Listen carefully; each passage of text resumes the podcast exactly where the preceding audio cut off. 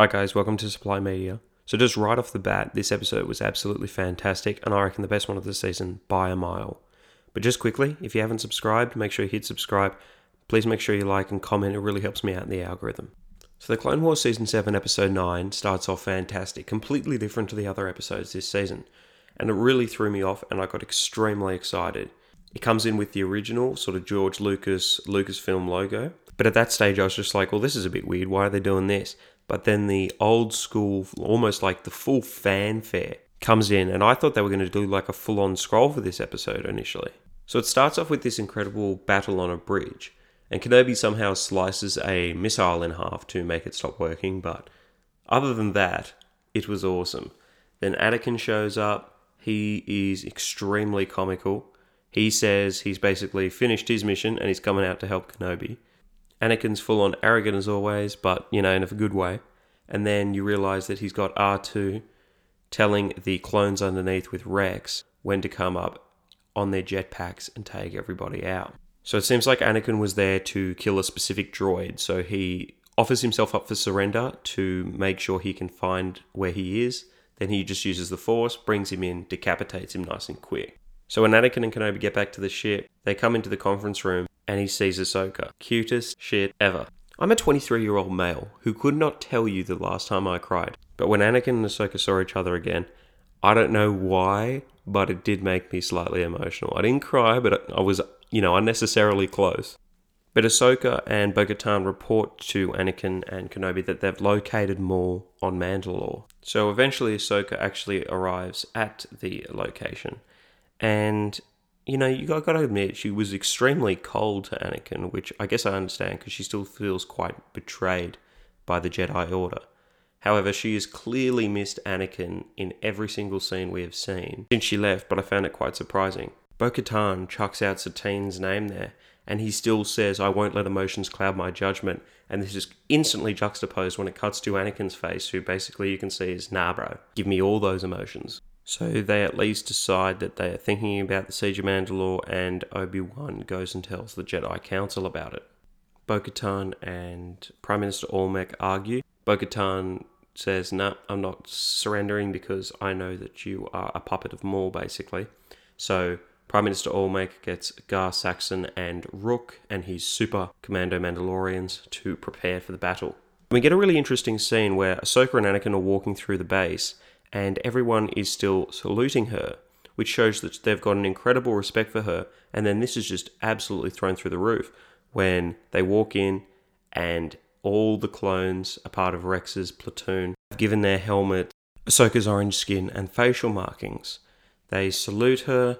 Ahsoka is really honoured, which is, I thought, really nice scene. We get emotional again when Anakin and Ahsoka say goodbye to each other for the last time. You know, this was what Star Wars is about these sort of characters and how great they can be.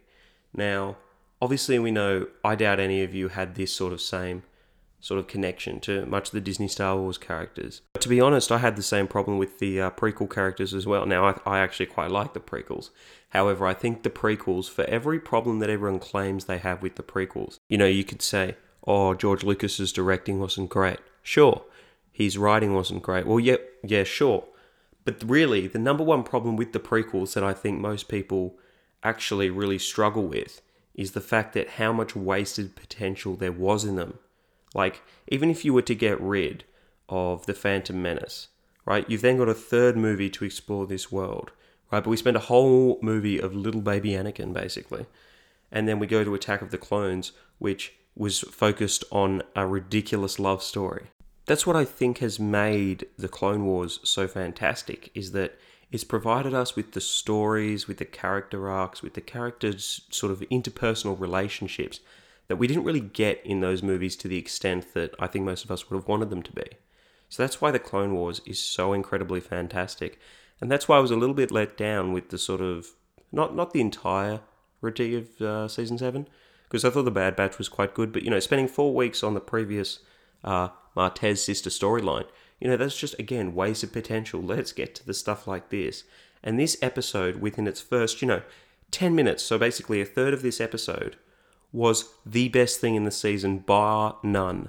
And it only gets better because Rex has been promoted to commander, which was like, yes, finally, Rex finally gets what he's due. Then we go to this incredible scene where Ahsoka races him down to the level of Mandalore, and she is jumping from ship to ship. Just incredible action all round. And then when she lands on the landing platform and drives her um, lightsabers into the ground, and then starts deflecting. Oh, I don't know how many Mandalorian bullets, but there was a ton of Mandalorians there firing upon her, and she absolutely just held her own. Oh, speaking of the lightsabers, how could I forget? That scene where Anakin gives Ahsoka her lightsabers back was just another brilliant scene in this episode. And you know, we're only a third in. So we're finally on Mandalore. They're looking for Maul because Bo Katan has been tracking Maul for about several months and then Ahsoka has gotten transmission codes from the last episode where we saw her on the planet with the Pikes. So we find out from Bo and Prime Minister Almec that it is basically a trap for Kenobi. But unfortunately, for obviously Maul. he didn't prepare for Ahsoka showing up, so obviously she was sent in his place. So it's Ahsoka down in the tunnels. All of her men get basically ambushed and assassinated. She's trapped, surrounded by Mandalorians, and Maul reveals himself coming out of the tunnel. And oh gosh, I love the voice of Sam Witwer and says, I was expecting Kenobi, and then the episode ends, and I could not stand it that that was the end of the episode. But honestly, overall, season 7, episode 9, absolutely brilliant episode of the Clone Wars. And I swear to God, the animation was even better in this. Not that it was bad before, but like the animation in this looked absolutely incredible and looked a lot more finished. I don't know if they had more time to work on it or whatever that might be, but it definitely looked more finished. Uh, if you like the video, make sure you hit the like button and subscribe. Thanks a lot for watching, guys.